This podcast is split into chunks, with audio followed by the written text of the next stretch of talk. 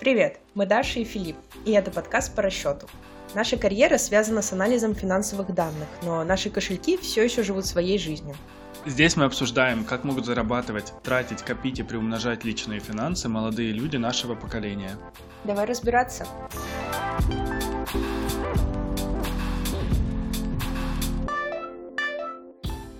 Всем привет! Этот выпуск подкаста по расчету будет о нашем горьком опыте управления личными финансами.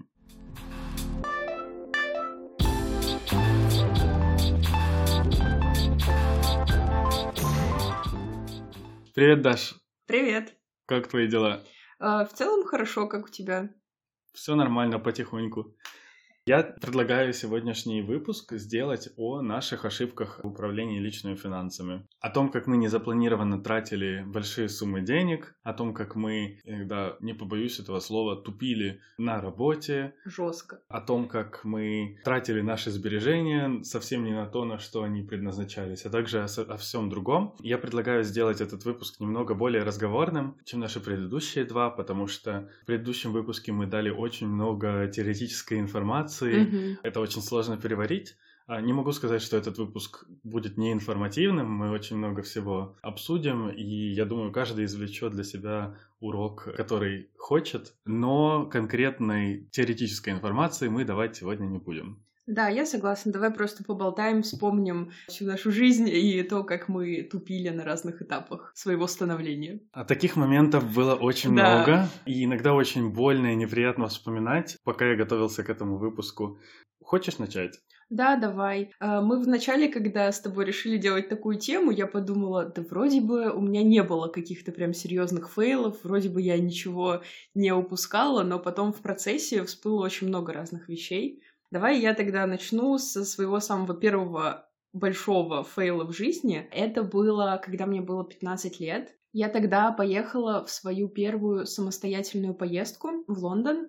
И это было так, что э, родители оплатили мне трехнедельные курсы английского языка, и мы с моей подружкой поехали вместе, жили там в семье. Днем были на курсах, а после этого вечером гуляли по городу, ходили в разные музеи, на выставки и прочее. И э, фейл заключался в том, что родители выделили мне определенную сумму, которую я должна была потратить за три недели, но, к сожалению, я ее распределила очень плохо, и уже где-то через неделю полторы недели потратила практически все, и у меня не оставалось денег. И при этом я еще не купила никакие подарки, никакой одежды, ну то есть ничего, что я хотела купить. То есть у меня эти деньги просто ушли на какие-то входные билеты, на какую-то просто еду и абсолютно вещи, которые э, покупались, потому что, о, мне прям сейчас хочется, о, это такое красивое, я такое никогда не видела. В общем, меня полностью захватило вот это а, ощущение, что я одна в городе, и я могу делать все, что хочу. Вот, и таким образом у меня быстро закончились деньги. Когда я сказала родителям, они, конечно, были вообще не рады этому. Вот, а, и... А как вы разрулили эту ситуацию? Ну, просто я попросила родителей прислать мне еще денег, хотя бы немного, вот, и мы, в принципе, так и сделали. Так что я очень благодарна родителям, что они меня не бросили в ужасе от того, что мне больше там не на что жить последние, последнюю неделю. Так как это был мой самый первый опыт самостоятельного распределения денег, то это меня очень сильно отрезвило и показало мне, в частности, то, что мне тяжело распределять большую сумму денег на долгий срок. То есть, э, потому что есть большой соблазн потратить все в самом начале, либо на много мелких вещей, либо на что-то большое. И это показало мне, что намного лучше, если у тебя есть небольшая сумма на небольшой промежуток, потому что так проще укладываться. У тебя есть какая-то история, связанная с путешествиями, или что-то, какой-то фейл, который тебя преследовал? У меня много историй, связанных с путешествиями. Одну из этих историй я оставлю на конец, как вишенку на торте в нашем выпуске. Но первое, что мне пришло в голову, это поездка в Испанию лет пять назад. В первую мою зиму в жизни здесь у меня за три месяца до того был куплен билет. Он был очень дешевый, но так получилось, что в январе я очень сильно заболел. Я на две mm-hmm. недели слег я уже думал отменять свою поездку, но я решил все-таки поехать, так как я потратил все свои деньги на лечения, я попросил маму перечислить мне деньги на поездку. Мгм. Это было буквально за два дня до поездки. А, Не могу сказать, что это был очень большой фейл в моей жизни, но мне некомфортно просить деньги у родителей. Когда мы начинали наш подкаст, мы обсуждали то, что мы не хотим зависеть от родителей финансово. И вот это один из тех случаев, который приходит мне в голову, когда мы говорим на эту тему. Из этой истории я извлек урок э, о том, что э, нужно сберегать заранее деньги отдельно на путешествия на разные цели. Поэтому это история о финансовом планировании. У меня есть еще парочка историй про путешествия. Я могу рассказать историю, которая со мной произошла, может, года три назад. Это была моя первая поездка в Португалию. Я тогда поехала на две недели, и у меня был запланирован очень сложный маршрут. Все билеты были куплены по дешевке, естественно. Я искала как бы самый дешевый маршрут. Но, к сожалению, а, продумав все детали, забронировав все хостелы и перелеты, я не подумала о том, что где-то на этом пути могут возникнуть проблемы со здоровьем. И я не купила себе никакую медицинскую страховку. И вот, значит, список болезней, которые у меня были за эту поездку. В первые три дня я простыла, ну, то есть меня из-за того, что там очень сильный ветер, меня продуло, и я слегла с температурой на два дня, то есть я два дня просто лежала в хостеле, одна в комнате на втором этаже кровати, пока все гуляли. Потом, когда у меня прошла температура, я решила, что самое время искупаться в ледяной воде в океане, и, собственно, почему бы не нырнуть с головой. И таким образом мне попала вода в уши, и на следующее утро, когда я проснулась, у меня начало болеть одно ухо. И в течение дня боль у меня начала усиливаться. Я решила, что это, наверное, что-то серьезное. И проконсультировавшись с Гуглом и моими знакомыми, которые связаны с медициной, а, я поняла, что это может быть очень серьезно. И я начала искать больницу, в которой меня могли бы принять. Когда я пришла в государственную больницу, мне сказали, что а, так как у вас нет страховки и вы не гражданин Евросоюза, мы вас можем принять за по-моему, там было 100 или 150 евро. Ну, минимум 100 евро там точно была такая сумма. Это уже была вторая половина моей поездки, поэтому таких денег у меня не было свободных. Я не знала, что мне делать, потому что я в другой стране, я не могу попасть к врачу, у меня болит ухо, и я одна. Мне повезло, и португальцы оказались очень отзывчивыми. Они рассказали мне, что помимо больниц у них существуют еще такие учреждения, в которых работают только медсестры. И туда приходят, например, если кому-то надо сделать укол или сделать какую-то процедуру, которая не требует присутствия доктора, то люди в основном ходят вот в эти, это как небольшие такие центры, где работают только медсестры. Они мне дали несколько адресов, я нашла по картам самый ближайший и пошла туда. Они сказали, что, скорее всего, там будет дешевле стоить прием. Когда я пришла в этот центр, девушка, которая там работала, посмотрела меня, сказала, что это небольшая инфекция, которая лечится просто каплями с антибиотиками, выписала рецепт и все. И сказала то, что денег с меня не возьмет, потому что я не заняла много времени и никакого серьезного обследования не потребовалось. Потом я пришла в аптеку, отдала эту бумажечку, на которой было написано название препарата,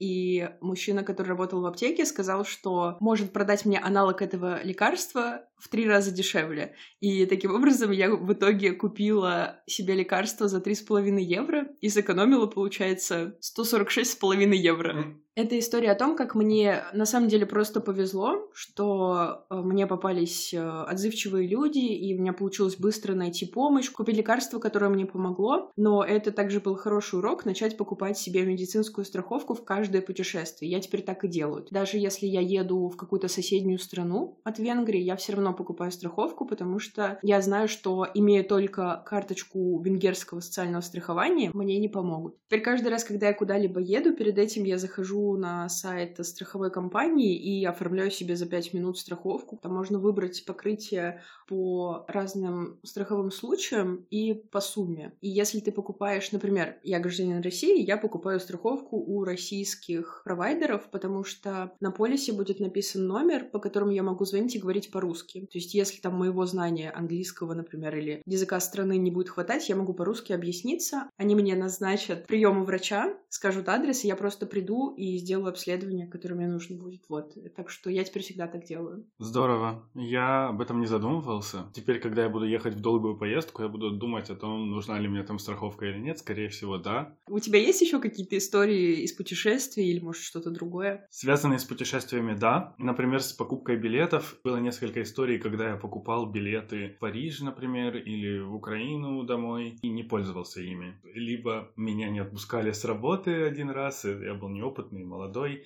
а, несколько лет назад и купил билет в Париж и просто потерял его. И с дешевыми авиалиниями проблема в том, что ты не можешь их как бы вернуть, вернуть и да. вернуть себе стоимость или какой-то ваучер. А также я однажды купил билет в Украину, и в тот момент, когда я собирался ехать, ситуация политическая накалилась, и я решил не ехать и тоже потерял там более 100 евро. Уже в разгар пандемии ковида я собирался ехать в Неаполь. Я купил билеты из Вены, которая от Будапешта совсем близко, в двух с половиной часах езды. И так как не было единственного источника правдивой информации о том, какова процедура полета транзитом из Венского аэропорта, и то есть австрийские документы говорили одно, украинское посольство в Вене говорило другое, люди в Facebook группах говорили что-то еще. Информация противоречила, я не хотел испортить себе отпуск. И поэтому я просто потерял билеты из Венского аэропорта. Они были дешевые, но я потерял там где-то 20 евро. Я купил на то же время практически из Будапешта билеты в Неаполь и улетел так. Это было очень спонтанное решение, но все равно какая-то потерянная сумма. Вообще, мне кажется, это распространенная тема. У меня не было ситуации именно с э, билетами на самолет, но у моих друзей были ситуации, когда они, например, перепутали дату вылета и приходили в другой день, Например, если это за день до, то это еще ничего страшного, просто приезжаешь еще раз, максимум потратишься на такси. У меня была ситуация, связанная с билетами на поезд. Это тоже как золотая история в моей коллекции моих фейлов, когда я еще училась в школе в 11 классе и подавалась на визу в Чехию для того, чтобы ехать учиться в университет. Я тогда записалась на сайте посольства Чехии для того, чтобы попасть к ним на прием. Как я говорила, я из Самары, и у нас нету посольства Чехии, оно есть только в Москве, поэтому мне пришлось ехать в Москву для того, чтобы податься. Я записалась на какую-то дату, сказала об этом маме. Мама взяла отпуск на работе, чтобы поехать со мной, и мы купили билеты на фирменный поезд который назывался «Жигули». Он был очень дорогой, он был чуть дешевле, чем билеты на самолет, но по сравнению с другими поездами он все равно был дорогим. Мы приехали в Москву, в это посольство. Я уже собрала все документы, подошла к окошку, чтобы отдать их женщине. Она взяла мой паспорт и сказала, вы записаны не на сегодня. Я говорю, как так? Я точно записывалась на это число, я сама это делала, я помню это, я своими глазами это видела. Она сказала, что у меня запись тоже на четверг, но на две недели раньше. То есть я уже пропустила свою запись, и сейчас она не может меня принять принять, потому что на этот день запись забита. Я начинаю, естественно, ее слезно просить, что, пожалуйста, вот я приехала из другого города, у меня больше не будет возможности, у меня школа и все такое. А, на что она говорит, что только с разрешения посла она может это сделать. Я попросила телефон посла, начала ему звонить. Я позвонила послу, но, к сожалению, он не согласился, чтобы я подала документы в этот день. Я точно не поняла, в чем такая причина такой жесткости, но э, факт остается фактом. И я в тот же день посмотрела, когда следующая запись, и записалась еще через там две или три недели, что уже меня поджимало по срокам, потому что подаваться на визу нужно было как можно скорее. И мы вернулись с мамой обратно в Самару, взяли снова билеты на поезд и снова поехали в Москву подаваться уже по-нормальному.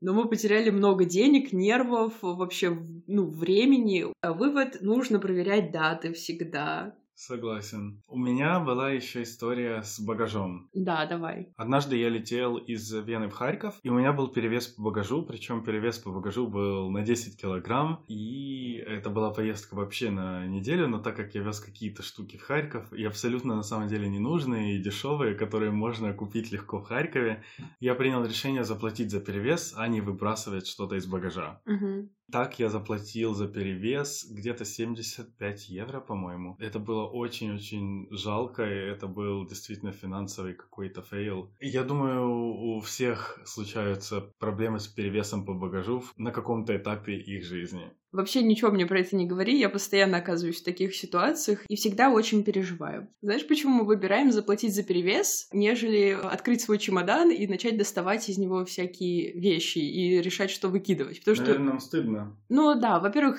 ну во-вторых, это просто такая ситуация очень странная. Неловкая. И когда тебе об этом, да, неловко, и когда тебе об этом говорят, ты не хочешь оказаться вот в этом именно моменте выбора, что вот сейчас тебе придется отходить от этой очереди, все на тебя смотрят, ты откроешь чемодан, там перебираешь все свои вещички, и, ну, это в этом мало приятного, наверное. Поэтому да. ты быстро принимаем решение, что я лучше заплачу да. уже и поеду. В моем случае это был просто вопрос времени, потому что рейс уже скоро отходил, и я не хотел тратить время. Венский аэропорт большой, я хотел найти свой гейт и полететь. Да, вопрос времени тоже.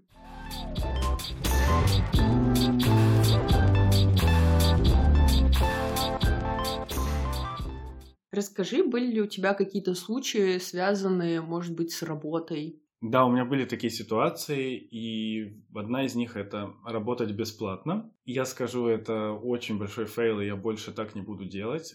Я однажды читал статью, что работать бесплатно — это восьмой смертный грех. И я с этим абсолютно согласен, потому что однажды я работал в одной небольшой компании в Харькове, которая в результате закрылась и обанкротилась. Так получилось, что начальник не платил нам полгода. Неплохо. Да, и я потерял большую сумму денег. Ну да, можно сказать, потерял. Я потерял свой самый главный ресурс — это время. Да работая там. Много людей, много сотрудников поуходили от него, а потом он нанял новых, то есть нас, новых дурачков, и потом мы так работали еще бесплатно угу. полгода. То есть хотелось бы, конечно, получить эту сумму, но я думаю, больше я никогда ее не увижу. И я знаю, у многих людей случались такие ситуации. Иногда бывают, я знаю, у других людей, когда они выполняют какой-то заказ или работу на фрилансе, и им не платят. Еще сюда можно отнести, наверное, бесплатные стажировки в транснациональных ну, компаниях, у меня такая была, но сейчас, наверное, я думаю, с высоты своих лет и профессионального опыта я бы уже никогда не пошел на бесплатную стажировку. Я считаю, что это просто неуважение к человеку, Со который... стороны компании. Да, я думаю, что какую-то, может, не в полном объеме зарплату, но угу. какие-то деньги должны выплачиваться человеку за то, что он проводит свое время, ездит на работу и выполняет свою работу. Да, мне кажется, любой труд должен оплачиваться, и вообще это бич нашего поколения. Я знаю, что у меня очень многие друзья, которые учились в России, они тоже были в такой ситуации, что во время учебы в университете или сразу после хотелось набраться опыта, получить хоть какой-то стаж,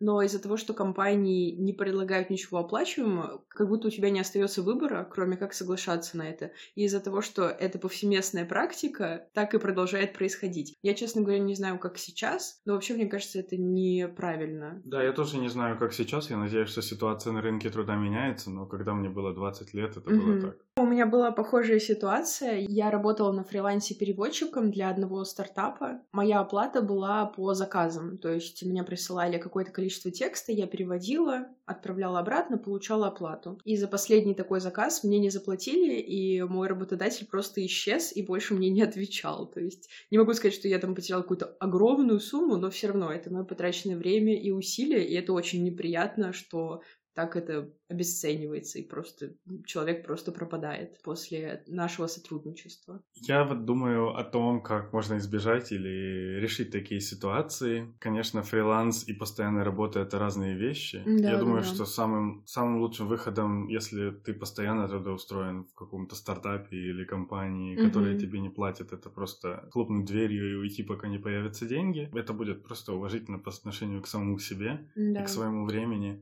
Мой другой фейл, связанный с работой, он как бы не о том, что мне не заплатили, а скорее о том, что я сама допустила ошибку. После моего первого серьезного опыта работы в Будапеште я начала искать другую работу, потому что чувствовала, что не то чтобы я выгорала, но мне просто уже было очень тяжело, и я хотела уйти на какую-то другую работу, в другую компанию, и начала очень активно ее искать. И из-за того, что у меня какое-то время не получалось найти работу, я все больше и больше загонялась, и это меня фрустрировало, и я уже была готова согласиться на все что угодно. И когда в итоге я прошла интервью в свою следующую компанию получила офер, зарплата, которую мне предложили, была ровно такой же или, может, даже чуть меньше, чем то, что я я получала в своей текущей компании, но из-за того, что я была в таком психологическом состоянии, что хотелось уже хоть куда-то уйти, я согласилась на эти деньги. Впоследствии я уже понимаю, что это было большой ошибкой, потому что в моем случае я не меняла сферу, я просто меняла компанию, но оставалась в той же специальности. И как бы обычно, когда люди уходят в своей же сфере на м, похожую должность, то просят прибавку к зарплате хотя бы там 15-20%, если ты хороший специалист в своей области. Поэтому соглашаться на такую же зарплату, какая, которая у вас уже есть, это немножко нелогично, и с моей стороны было неправильно так делать, потому что намного тяжелее получить прибавку, когда ты уже работаешь в компании, чем на моменте, когда ты ведешь переговоры по поводу своей зарплаты. Так что это тот урок, который я для себя извлекла, что если меня не устраивает сумма, которую предлагает работодатель, ее всегда можно и нужно стараться обсуждать и ценить свой труд, свое время и не недооценивать себя. Я думаю, что это очень обширная тема. Я предлагаю нам создать отдельный выпуск, посвященный вопросу зарплаты, оценки своей стоимости на рынке труда. Да, давай, конечно. Окей, давай перейдем к следующим темам. Я вижу у себя в списке следующие три пункта, связанные с тратой денег. Один из пунктов, который я за собой замечал, это идти в супермаркет без списка покупок. Тогда я трачу больше денег на вещи, которые мне не нужны или жизненно не необходимы. То есть, которые мне приятны, но не базовые потребности. То есть ты обычно решаешь, что ты будешь готовить до того, как идешь в магазин? Да, я приблизительно знаю, что мне нужно на неделю и составляю список. А ты обычно готовишь одно и то же каждую неделю? То есть у тебя список не меняется? Или ты что-то новое? Я стараюсь что-то менять иногда, но в целом более-менее список один и тот же. Потому что у меня часто бывает так, что я вообще не знаю, что я хочу приготовить, и иду в магазин с чистой головой и вдохновляюсь тем, что я вижу. Например, там я увижу, а что вот э, привезли свежую рыбу, вау! В Венгрии это большая редкость, и думаю, вот я могу приготовить себе рыбу с рисом, пожалуй, куплю ее. Такое тоже бывает, смотря какие недели в Лидле сейчас, Да. например, итальянская Итальянская кухня, неделя в греческая Лидле. кухня. И Я пытался когда-то делать meal planning, наверное, одну или две недели. У меня дальше не пошло, но это помогло мне понять, что приблизительно мне нужно купить на неделю. Ну, я таких списков никогда не делала, но, честно говоря, я всегда приблизительно знаю, что мне нужно, и покупаю, в принципе, одно и то же. Один и тот же набор, по крайней мере, на завтрак и ужин у меня всегда есть, а на обед это что-то вариативное. Круто. Следующий пункт я записал, это покупать дешевую одежду. Я однажды прочел такую фразу, что мы не настолько богаты, чтобы покупать дешевую одежду. Потому что, когда ты покупаешь дешевую одежду, она чаще всего худшего качества и Мгм. быстрее изнашивается. И это такое понятие, как fast fashion. Я читал, что лучше покупать дорогую одежду на случай, когда ты носишь ее каждый день. То есть она тебе будет служить э, дольше. В то время как, если ты оденешь что-то один раз, можно купить и дешевую одежду. Это хороший совет, потому что если ты покупаешь футболки, которые носишь каждый день, у них быстро съедут швы, и они будут просто непригодного вида, и лучше в таком случае покупать каких-то более дорогих брендов. Единственное, я не совсем знаю, как определять, через сколько одежда конкретного бренда изнашивается. Возможно, есть какие-то видео на YouTube или статьи. Я тоже думаю, нужно погуглить, посмотреть, ну или определять по внешнему виду самих вещей и по тому, как ты себя чувствуешь в них. Еще один пункт в моем списке — это подписки, которые я упоминал уже в нашем первом выпуске, но в данном случае подписка на спортивную карточку, которая у меня была в Будапеште где-то два с половиной года. То есть это карточка, с которой ты можешь посещать различные бассейны, спортзалы, секции йоги или скалолазания или чего-то еще каждый месяц. И каждый месяц ты платишь абонентскую плату. И когда у меня была эта карточка, на самом деле я ходил, наверное, 2-3, максимум 4 раза в бассейн в месяц и платил намного больше за эту карточку. Когда я отказался от спортивной карточки, я просто купил гантели и занимаюсь дома. И это было намного выгоднее, потому что эти гантели стоили как один месяц абонентской платы за эту спортивную карточку. И это очень часто случается тоже у людей, когда они покупают абонементы в спортзалы и не ходят. У тебя тоже такой опыт есть, я знаю. Я знаю много людей, у которых точно такая же ситуация, что они там купили абонемент и практически его не использовали, потеряли много денег. Но если честно, у меня абсолютно противоположный случай, потому что когда я трачу большое количество денег на абонемент, мне становится так жалко денег, что я начинаю просто как безумная ходить туда каждый день или через день, И так случается не только со спортивными карточками, но, в принципе, со всеми подписками я всегда пользуюсь тем, на что я подписана. Но я никогда не делала эту спортивную карточку, про которую ты говоришь, потому что она мне изначально казалась очень дорогой, и я не думала, что я смогу окупить своими походами ее. Возможно, это меня бы замотивировало заниматься спортом, но я решила, что, ну... Прикольно, мы здесь вообще по-разному подходим к этому вопросу. Я знаю, что некоторые люди, которые пользуются этой спортивной карточкой, пользуются ей каждый день, но большинство людей, у которых была эта спортивная карточка, выбрасывали больше денег на нее, чем пользовались этими услугами.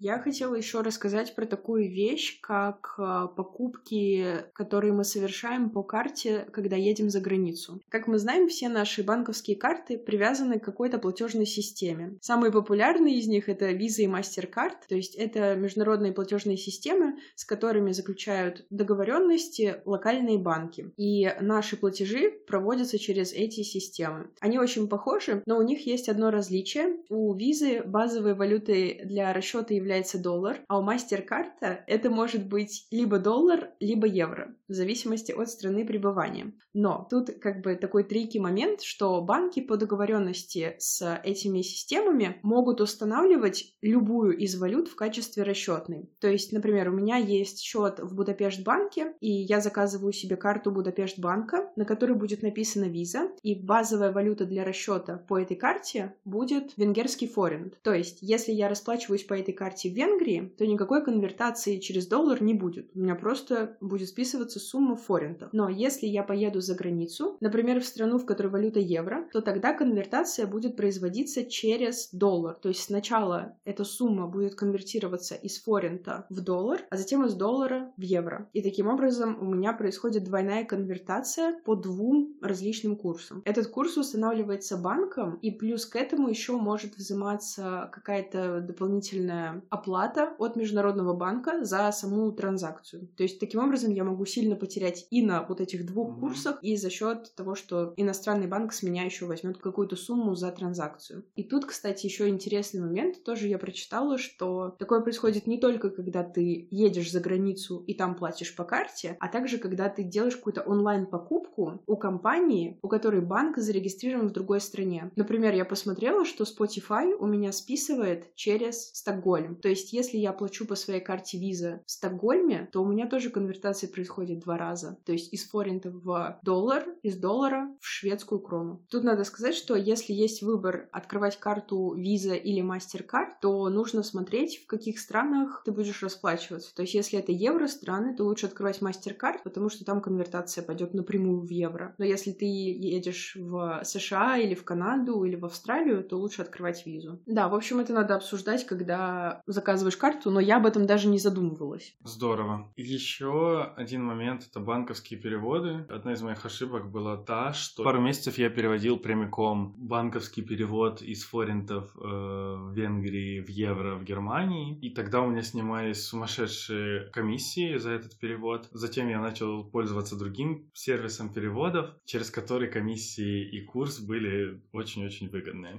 Уже упомянутый. Да, мы не будем делать рекламу, но это было намного более выгодно, чем платить прямиком, когда я терял за перевод э, в пару сотен евро 25 евро комиссии. Кошмар.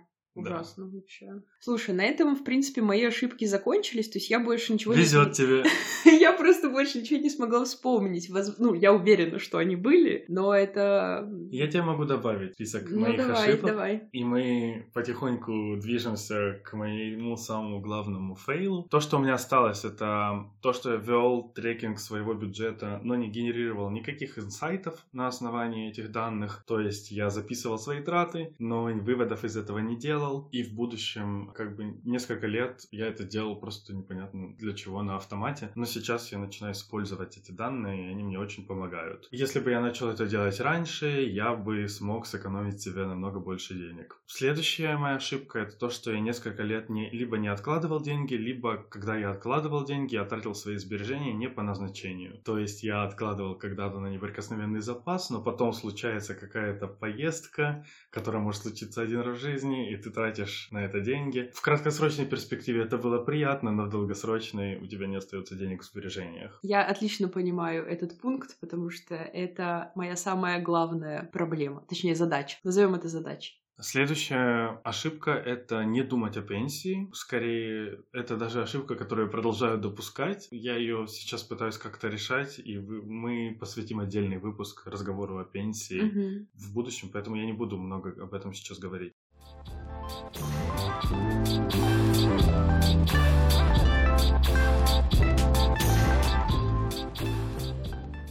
Финальный пункт в моем списке, мой самый любимый и самый позорный, это мой опыт с закрытием счета в Соединенных Штатах Америки. Однажды летом я поехал на известную программу Work and Travel, и я работал на двух работах, и когда я получал пейчеки, то есть свою зарплату, я открыл счет в банке, чтобы положить эти чеки на свой счет. У меня была дебетовая карта, и была такая ситуация, что однажды я пошел в магазин и подписался на несколько журналов Типа мне предложили в книжном магазине подписаться на несколько э, журналов. Э, National Geographic, Time и что-то там еще было. И там было сказано три месяца бесплатно. Я подумал, что это будет три месяца бесплатной подписки, и что мне три месяца просто будут приходить журналы, и все. И на этом все закончится. Молодой, наивный, 19 лет. Мои три месяца в Америке прошли, мне приходили журналы. Но когда я уезжал еще из Америки, я еще пришел в банк и спросил, нужно ли мне закрыть счет. Мне сказали, нет, тебе тебе еще придет последний пейчек на него, а потом ты еще будешь получать возврат налогов через полгода на этот счет, поэтому не закрывай. И я не закрывал, но со временем из-за подписки э, на эти журналы у меня потихоньку начала сниматься какая-то сумма денег со счета. И это была незаметная сумма денег, потому что я скопил за лето много, и там, когда мне 15-20 долларов снималось, это было не сильно ощутимо. Но проблемы начались чуть позже, когда я прокрастинировал и не понимал, как снять эти деньги в Украине потом со счета. И в результате как-то мне это удалось через украинский банк снять сумасшедшими комиссиями, и я потерял какую-то сумму денег. Затем деньги продолжали сниматься за журналы каждый месяц, и однажды наступил овердрафт. Это когда сумма на моем счету уже подходила к нулю, и потом, когда за очередной месяц снималась плата за эти журналы, она уходила в минус. Затем, и за каждый день овердрафта начался начисляться штраф. О боже. Да, и когда я начал это замечать, я еще уехал тогда в поездку по Европе, и то есть каждый день был в новом городе, и мне было вообще не до того. Тут я понимаю, что через неделю эта сумма будет минус 130 евро, потом еще больше и еще больше, и каждый день снималась какая-то сумма. Я приехал, я пытался звонить э, в их офис в Аризоне, и я пытался закрыть этот счет, и как-то не получалось. Потом я еще звонил, что же мне делать, не буду же я приезжать в Америку ради того, чтобы просто закрыть счет mm-hmm. я потрачу еще больше денег, и смысла вообще в этом не будет. И они смогли заблокировать мой счет, и так закончилась эта история, но это был очень болезненный опыт для меня. Вывод из этого, который я для себя сделал, когда я буду уезжать из Венгрии, если такое будет, или я перееду в другую страну и буду уезжать из нее тоже, то я всегда буду закрывать счета. Да. Ты не помнишь, насколько сильно в минус ушел твой баланс? Где-то минус 130, но для того, чтобы закрыть, и для того, чтобы это все прекратить, мне не только пришлось звонить, кстати, и заблокировать, мне нужно было перечислить еще сумму туда, угу. чтобы она была больше нуля, чтобы угу. прекратилось начисление штрафов каждый день. Угу. И после этого закрыть, то есть та сумма, которую я в результате привез и заработал, я бездарно и абсолютно бесполезно потратил, ну, более 500 долларов, наверное. Угу. Да, это не маленькая, конечно, сумма. Получается, тебе пришлось заплатить за то, чтобы вывести деньги со счета, потом за то, чтобы звонить им за международные звонки, а, за то, чтобы пополнить счет. Пополнить счет. И да, в итоге все это стоит. Это, конечно, все равно меньше, чем билет туда-обратно в Америку, вот, но... Ну, это абсолютно бесполезная трата денег, и те, кто нас слушает, пожалуйста, закрывайте счета. Вот, но тут же надо сказать, что не нужно себя корить, если такое происходит, как бы на ошибках учатся, это далеко не самое плохое, что могло произойти, и благодаря этому ты можешь в будущем избежать гораздо более серьезных оплошностей. То есть, да. ну, например, вот сейчас с тобой бы это не случилось, ты бы переехал в следующую страну и мог бы сделать что-то подобное, но только на большую сумму. Там оформить подписку не на Times, а на журнал «Охота и рыбалка. Золотая коллекция», может быть, который бы тебе обошелся намного дороже. Ошибки — это то, что нас закаляет и помогает нам расти. Согласен. Главное на них учиться.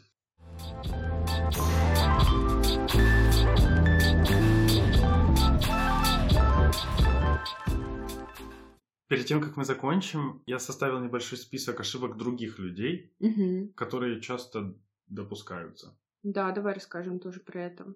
Одна из них это не отслеживать свою стоимость как специалиста на рынке труда. То есть, когда ты работаешь, сидишь на своем а, рабочем месте уже достаточно давно, ты приобретаешь опыт с годами, но твоя заработная плата не увеличивается соразмерно твоему опыту угу. или не учитывает ситуацию на рынке труда. Иногда нужно мониторить такие сайты, как Glassdoor, чтобы понять, как, каковы заработные платы на рынке на твою специальность. Да, сколько в другой компании платят таким же людям, как ты. Иногда можно сильно удивиться, на самом деле. Да, и что-то изменить в своей жизни. Я бы хотела сказать еще про такую штуку, как финансовые потери, связанные с привычкой откладывать на последний момент или отсутствием планирования. То есть, например, часто бывает такое, что просто из-за того, что я плохо спланирую свое время, не понимаю, например, что не успеваю собраться и доехать туда, куда мне нужно на автобусе, в последний момент просто беру такси, просто потому что я не подготовилась и не вышла заранее. И это, соответственно, для меня является дополнительным расходом. Также часто, если, например, ты поедешь в офис, не возьмешь с собой еду, не приготовишь в предыдущий день, тебе придется что-то купить, потому что когда захочешь есть, ты купишь за любые деньги уже еду просто, которая будет доступна. Такая привычка, как откладывание на потом, может обернуться большими финансовыми тратами, чем у тебя могли бы быть, если бы ты позаботился о себе заранее. Еще одна ошибка, которую я себе записал, это не пользоваться свободным временем для дополнительного заработка. То есть иногда у нас после работы есть свободное время или после учебы, и можно, например, уйти на фриланс, зарабатывать на фрилансе или найти себе какой-либо другой э, источник дохода, благо, что сейчас их очень много. Да, но это, конечно, при условии, что тебя не выматывает твоя текущая работа, потому что иногда бывает такое ощущение, что сил вообще ни на что больше нет. Да. Хочется просто лечь лицом вниз на пол и лежать. Но это хорошая мысль, что если есть какие-то дополнительные таланты или умения, то можно их, в принципе, с удовольствием использовать для дополнительного заработка. Еще можно сказать про такую казалось бы, очевидную вещь, что ошибкой является тратить больше, чем ты зарабатываешь. То есть жить в долг навряд ли обернется чем-то хорошим. Когда деньги берутся в долг для того, чтобы их инвестировать, например, в бизнес, и ты понимаешь, что это в будущем тебе принесет какой-то доход, то это, понятное дело, имеет смысл. Но если деньги берутся в долг для того, чтобы обеспечить просто свои базовые потребности, ты понимаешь, что это никак тебе не принесет каких-то денег в будущем. Нужно подойти к финансам с другой стороны и скорее распределить уже имеющийся доход по-другому, чем залезать в долг, чтобы покрыть свои потребности. Есть у тебя еще какие-то пункты? Мой следующий пункт это увольняться с работы, не имея плана. Хотя бывают разные ситуации, но всегда нужно иметь план Б. Я для себя продумываю, что если я захочу уволиться и исполнить какую-то свою мечту о путешествии куда-то, либо я просто выгорю, либо что бы то ни было не, произош... не произойдет в моей жизни, у меня должен быть план на случай, если я уволюсь. И иногда увольняться не имея плана или не имея даже финансовой подушки безопасности, это очень опасно. Вообще есть очень большой риск выгореть в какой-то момент, и не хочется оказываться в ситуации, когда ты просто не можешь уйти с работы, потому что тебе не на что будет существовать. Мне это очень страшно. Не хотелось бы попасть в такую ситуацию, но, конечно, для этого и нужно планирование. Еще я себе записал такую э, штуку, как э, не рисковать. То есть, когда тебе 20 лет или когда тебе еще нет 30-35, то часто нужно пробовать э, различные карьерные шаги, возможно, в своей жизни, которые ты не ожидал рисковать, потому что это будет намного сложнее делать, когда тебе лет 40-50. Хотя это на самом деле можно делать и в более старшем возрасте, но это будет сложнее, это менее распространено, но когда ты молодой, у тебя меньше обязательств, и у тебя есть еще какая-то возможность э, попробовать какие-то другие карьерные шаги или попробовать начать новое дело, свой бизнес и не бояться провалиться. Да, мне кажется, это лучшее время также менять сферу, в которой ты работаешь. Если ты вдруг понимаешь в 20-30, да даже в 40 лет, что ты хотел бы делать что-то другое, то не нужно позволять страху останавливать тебя на пути. Я очень рада, что ты сказал этот пункт. Еще ошибкой может быть также вступать в отношения или в брак, не обсудив финансы, потому что часто может казаться, что вы с человеком на одной волне по разным вопросам, и финансовая часть жизни должна как-то сама собой подтянуться к вашему образу жизни, но не всегда это происходит, поэтому важно обсуждать с человеком, как он себе представляет свое будущее, как он распределяет финансы и договариваться о том, как вы будете вести совместный бюджет. Часто эти вопросы финансовые становятся причиной расставаний или разводов, а поэтому это можно отнести к ошибкам. Также не к ошибкам, а к более, скорее, рисковым действиям, то есть каким-то аспектам твоего образа жизни, которые могут являться красными флажками, а я бы отнес а, следующее. Это брать в долг и давать в долг. Это всегда опасно, можно потерять друзей, потерять людей в своей жизни, просто потому, что они не вернули долг или они не дали тебе в долг. И вообще долг это отдельная тема, но однозначно называть это ошибкой нельзя, потому что на каком-то этапе нашей жизни может случиться такая ситуация, когда нам нужно попросить в долг. Мне кажется, все зависит от конкретной ситуации, но я согласна, что всегда есть определенный риск. Еще один э, пункт — это использование кредитных карт для ежедневных оплат. У меня был период в моей финансовой жизни, когда я пытался платить только наличкой везде, потому что когда я вижу те наличные деньги, за которые я покупаю что бы то ни было, мне намного сложнее прощаться с деньгами, и я чувствую намного больший контроль за своей финансовой жизнью. И когда у тебя есть кредитная карта или дебетовая карта, которой ты расплачиваешься везде, то у тебя, конечно, создается впечатление, будто она бесконечная, и можно платить сколько угодно, и ты не чувствуешь такого психологического давления. Поэтому я отнес к рисковым действиям использование кредитных карт для ежедневных оплат. Возможно, год назад я даже отнес бы это к ошибкам, э, но сейчас в условиях пандемии я считаю это очень удобный способ избегать, избежать физического контакта с деньгами, но все-таки нужно следить за балансом на своем счету. Кстати, мне кажется, отличный способ почувствовать, сколько стоит та или иная вещь, когда ты платишь будь наличными или картой, это разделить свой месячный оклад на количество часов, в которые ты работаешь, и тогда уже сравнивать стоимость конкретной покупки с этим значением. И ты дважды подумаешь, стоит ли эта покупка там, пяти часов твоей работы или нет. То есть это такой хороший бенчмарк стоимости этой вещи. Я, кстати, не пробовал такой подход. Я обязательно попробую. И разочаруюсь в том, наверное, сколько я получаю в час. Да, да. Еще к рисковым действиям я хочу отнести, не знаю, как перевести на русский правильно, но это lifestyle inflation, но это скорее раздутие своего образа жизни, то есть когда ты начинаешь получать больше, то ты начинаешь тратить больше, то есть ты начинаешь покупать лучше продукты, и это в принципе неплохо, но ты также начинаешь покупать дороже одежду или больше одежды, ты переезжаешь в квартиру больше или лучше, в каком-то более лучшем районе, и ты начинаешь тратить больше денег не на свои базовые потребности, а на вещи, которые делают твою жизнь приятней, но они тебе, в принципе, не необходимы, чтобы выжить. Чем это чревато? Тем, что у тебя таким образом не увеличиваются на самом деле твои сбережения или там средства, которые ты можешь инвестировать, но увеличиваются твои траты с увеличением твоего дохода. И я на самом деле стараюсь следить, когда я начинаю больше чуть зарабатывать, я не хочу сразу начинать автоматически тратить больше, я хочу все-таки оставить свои траты на предыдущем уровне, в то же время получить больше денег на сбережения или на инвестиции. Могу сказать, что со мной такое было, когда я перешла на свою последнюю работу. У меня увеличился доход, и поначалу, еще до того, как это происходит, ты думаешь, круто, у меня будет столько свободных денег, я точно их отложу, я точно себе куплю вот то, что я откладывала несколько лет, я точно сделаю то это, но в итоге, когда это происходит, если в самом начале не отложить эти деньги, не просто физически не почувствовать, что вот настолько у меня прибавилось, а просто их оставить на счете и начать тратить на все, что тебе хочется, ты даже не почувствуешь эту разницу. И лично я не почувствовала ни увеличения уровня жизни своего, ни какого-то дополнительного удовольствия. То есть, хоть у меня увеличился доход, у меня увеличились расходы, но никакого удовольствия, по крайней мере, осознанно мне не прибавилось от этого. Поэтому я понимаю, о чем ты говоришь, и это действительно потенциально большой риск. И еще одно, наверное, последнее рисковое действие, которое я хочу упомянуть сегодня, это иметь один источник дохода и не заботиться о том, mm-hmm. чтобы был еще один источник дохода. Иногда нужно генерировать источник пассивного дохода, либо иметь э, несколько источников дохода, чтобы держаться на плаву, если один из них внезапно исчезает.